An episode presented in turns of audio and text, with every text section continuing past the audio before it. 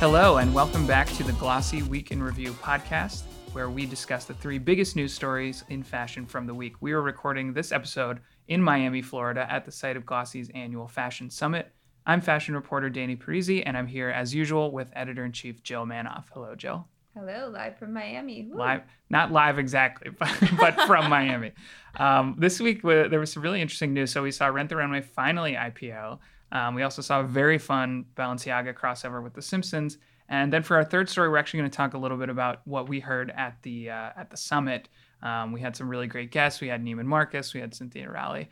Um, but to start, let's go into Rent the Runway. I mean, I feel like this IP- IPO was sort of in the works for a long time. Um, it finally went public on Monday. The thing that stood out to me was just getting to see some of the details of their revenue and and um, the losses they saw in the last year. We sort of speculated, um, Jill and I, about surely they must have lost a lot of money. People were not going out to events and renting like a really fancy gown. Um, but they actually lost almost 40% of their revenue last year. I think it dropped from $256 million in 2019 to $157 million in 2020. They had 95,000 subscribers last year compared to 147,000 subscribers in 2019. Um, so, Joe, what do you think? We obviously we sort of knew that they um, would be hit hard by the pandemic. It kind of cut into exactly what they're for, which is for going out to events and stuff. Um, I don't know. Yeah. Seeing those numbers, what, what, what do you think? I mean, full disclosure, I am a, a longtime Rent the Runway subscriber member, uh, and yeah, for a long time, I would really think of it as wow this is too good to be true because i would get a new wardrobe every every week. It was unlimited um, refreshes. And also i could go to the store and if i needed something immediately i could get it that day. There was no wait. And they were opening drop off locations. Everything was kind of a little too easy. Um, and when the pandemic hit I did I paused my own membership. I didn't feel the need to have a cute top on Zoom when everybody's in their sweatshirt. Um, and I peeked in every once in a while to to um, check something out for an event. And I I was like, what's happening with the inventory? Definitely um, when I did swoop in, um, felt picked over. I, will tell I'll tell you that. So when I did want something, I couldn't find it. Um, they changed their unlimited membership. Now you can get four items at a time. You can refresh once a month, so eight items a month, as opposed to I I would get four items every week. So that's quite the the difference. And also, I mean, it is a little bit more affordable, but it's not. I mean, I would pay more for more clothes. That's for sure. So a lot of changes happening. They're obviously they were cutting costs. They closed their stores. Like you said, no surprise that they that they were losing, um, that they lost a good deal of money in 2020, like everybody else. But um, I mean, I don't know that I'm gonna go back to being a member mm-hmm. because um, I I I would if unlimited was still there. So we'll see it when they come back. If they don't bring that back, if they're gonna ramp back up their members, and um, I don't know. I, I do have hope for the rental market. I do feel like there's something there and that they are the leader in the space. So uh, I see potential. And yeah, what do you think? I, I, I think it's going to be a slow build, is what I, am trying to say. Yeah, I think so as well. Um, one thing I should note is that the 95,000 subscribers last year that includes paused memberships. That's all subscribers, not not active subscribers. So active subscribers is actually even lower. Um, I don't have the exact number, but it's less than that. I think it's in the 70,000s. Yeah, I, I heard multiple people tell me that their inventory was really well, not exactly that there was nothing to rent, but just that the things that you wanted to rent weren't there. Um, so there there were options, but just all the good stuff was kind of like you said picked over. The other thing that I'd be curious to see is how their business model changes. Um, I know from talking to them, they do a lot of revenue share with big brands. They rather than um, like buying it wholesale, they'll just get shipments of product from the brands and split the split the revenue. They also have a resale business um, that they started, I think, this year um, and I think even in the first couple of months, that took off um, pretty well. I'd be curious to see if that becomes a bigger part of the business um, and how those those different revenue models stand up to investor scrutiny. Um, so they might make some changes in the next year or so. We'll see. Um, but like you said, I mean, I don't think rental is a dead concept. It's absolutely not. It's it's a big deal. A lot of people. It's I kind of think of it and resale, rental and resale as very um, similar concepts, and they're both growing a lot. So I don't think Rent the Runway is going to tank or anything. But um, the pandemic, we suspected the pandemic cut into that business model, and it definitely did. Um, but yeah, I'm, I'm sure they're going to, like you said, slow build over time. Uh, let's move into the second topic, which is Balenciaga's um, Simpsons crossover at Paris Fashion Week. Um, I thought this was very fun. I'm not the biggest Simpsons fan in the world. Um, Demna Gvasalia, I think it's Demna, um, has been creative director at Balenciaga since 2015. He's known for a lot of these really inventive kind of things, like covering Kim Kardashian completely in a black sort of body and face suit at the Met Gala. Um, but uh, so from what I read, he's reportedly a huge Simpsons fan. He just sent an email to Matt Groening, the creator of The Simpsons, asked them to make an episode of The Simpsons um, themed around Balenciaga to show at Paris Fashion Week, and they did. Um, I don't think it's a full episode. I think it's like less than 10 minutes. Um, but from what I understand, it's like a legit Simpsons episode. It's written by the Simpsons writers. It's got all the voice cast who play Homer and Marge and all those people. Um, and from what, at least from what Business of Fashion said, it sounded very funny. I didn't watch the whole thing. The thing that's notable about it is under Gvasalia, I feel like Balenciaga has become a huge presence in streetwear, arguably maybe even more so than in like high runway fashion. I feel like the the triple S sneaker and you know stuff like um, like this with the Simpsons. It, this to me feels like a streetwear thing more than a couture couture fashion thing. Um, I don't know. So what, what do you think of where Balenciaga lies on the spectrum between like streetwear and high fashion? Obviously, those two worlds have tons of crossover, um, but I, I don't know. I almost wonder if they're moving like too much towards streetwear at the expense sometimes of um, uh, the the runway. Oh, that's world. an interesting take for sure. But um, it makes sense. And also the the Simpsons, like this is the king of collaborations at the helm of Balenciaga um, from Vetements days. Um, so I think that it makes perfect sense for him to go there. I also know that this runway show where this Simpsons episode was um, I guess where it aired, where it where it premiered for the first time.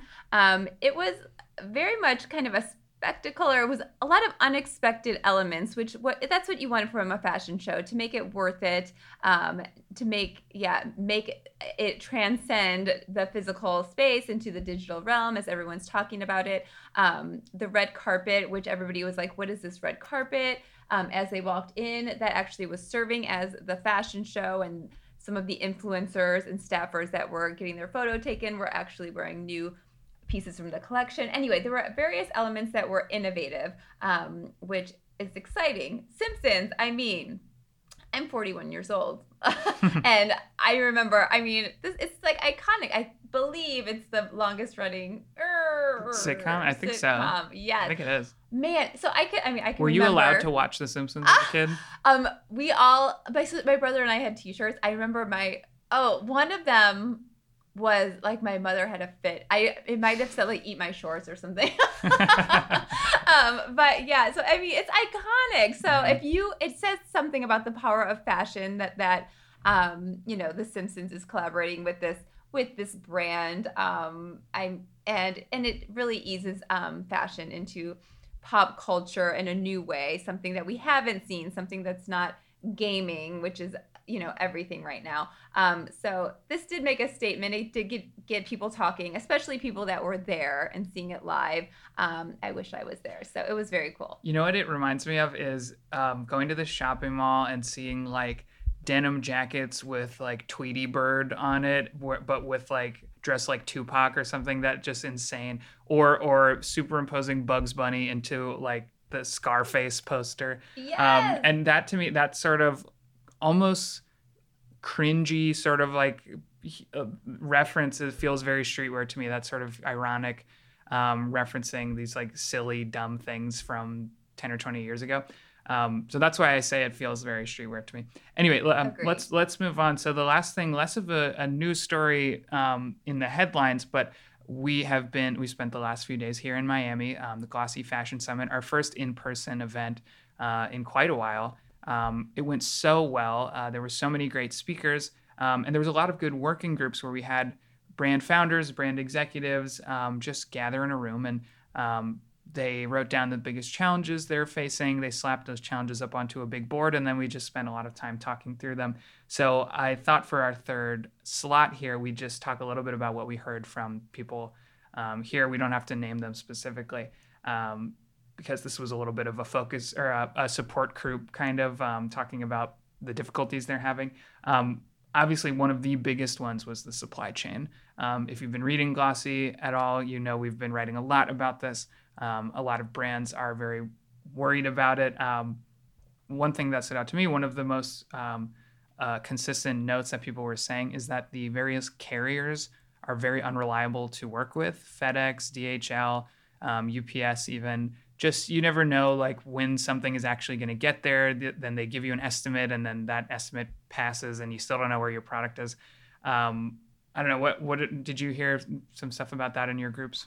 For sure and we had this town hall session that was probably uh, supposed to be 45 minutes and we spent a good 35 minutes of those um, talking about the supply chain issues. It seems like everybody just was sitting on this waiting to uh, get vent and also um, hear from others if they're having the same problem. Yes, they are. So everybody is bracing for holiday. Did they plan soon enough in advance?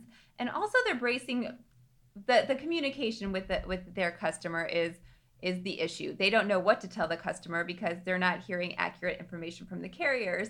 But also, they know that um, maintaining that communication with the customer to say, "We we know you don't don't have your product; it's coming," um, is important. So they're kind of stuck it between a rock and a hard place, and they're also bracing themselves for, um, I would say, price hikes. Um, also dealing with the supply cha- chain, not with delays in shipping, shipping, but with um, raw materials costs. So everybody is paying more. They're either doing it now for their next collection, which a lot of people said um, that's when they plan to up the price of of their garments. And so um, they're like, we didn't want to do this. We have to do this um, in order to make a business of what we're doing here and to make money. Um, so they don't know what's to come and what the customer response will be. So various components of this uh, shipping crisis for sure. Yeah, the other thing I heard was um, regionally specific. So places like Indonesia, Vietnam, um, Malaysia, if you produce there or you get materials from there, if your suppliers are there, um, I think Vietnam, I, I, know Nike lost like 10 weeks of production because their Vietnam factory is just completely shut down. Um, and obviously that's been happening all over the world for the last year and a half or something. But I think the point is that it's still going on. There's still places that, you know, through no fault of your own, they just kind of can't get you what you need or can't make what you need um, for months at a time. And then you're just sort of sitting there on your hands that you have no idea what to do. Um, we heard one brand founder told me that they straight up canceled a product because they just had no idea when it could actually get there. So rather than trying to plan around the uncertainty and maybe we can fit it in here or something like that, they just canceled it altogether and they were like, look, we're just going to sell what we know we can get rather than, you know, dealing with the stress of trying to figure out when this thing is actually going to, I don't even remember what the product was, but um, so, yeah, so so it seems like some drastic measures are being taken. Um, we didn't focus on solutions a lot. It was more just like talking through the problems. But did you um, hear from anyone about uh, ideas for how to make this process easier, for how to avoid shipping delays or or raw material costs? I mean, really, the main the main theme was planning sooner in advance, and not. Um, I guess things that are timely. Somebody said, you know, I'm not going to plan for a March launch. Um, in my mind that this is going to launch in March. Um, I have to be more nimble or um, less stringent about my time frame. So I think that that makes sense. But man, it was awesome to see. Uh, we heard a lot about tariffs in Canada and and somebody would just say, "How do I get around that?" And such interesting go arounds. People are getting crafty. I would say. Mm-hmm. Um, somebody um, is not trying to ship directly to their customers in Canada, but they're working with a new wholesale partner. So um, that gets around some of those tariffs. So um, yeah, interesting to see what people are doing. I'm sure it's you know it's just another thing to consider on top of everything else after the year we're coming out of. Um, so it, troubled times as much as ever. Yeah, and and I think the the wholesale thing is interesting because if you're a DTC brand and you don't want to do wholesale, that's a very appealing um, component of wholesale is that you can ship one big bulk order to a retailer in Canada and pay the tariff one time um, and just be done with it and let them worry about it rather than having to send individual orders across the border and pay tariffs on every single one of them. Um, so we'll probably, I assume, we'll we'll maybe see some more DTC brands interested in wholesale outside of their home countries or outside of where they produce, um, just to avoid some of those uh, those tariffs. The other thing is um, we talked about this last year, but holiday shopping happening earlier. Uh, I know a lot of brands are trying to convince people to or, or communicate to people that they should be thinking about Christmas now or even thinking about Christmas like a month ago. Um, just because it, it's if we wait and bottleneck it all at the end of the year, it's just going to be as much of a nightmare as last year. I really don't think much has alleviated from last December, um, but uh, we'll see. I'm a procrastinator and I don't like this one bit. I'm still going to wait until December 23rd anyway. But um, okay, I think that's everything. Jill, thank you so much. It was great talking to you. Great being here.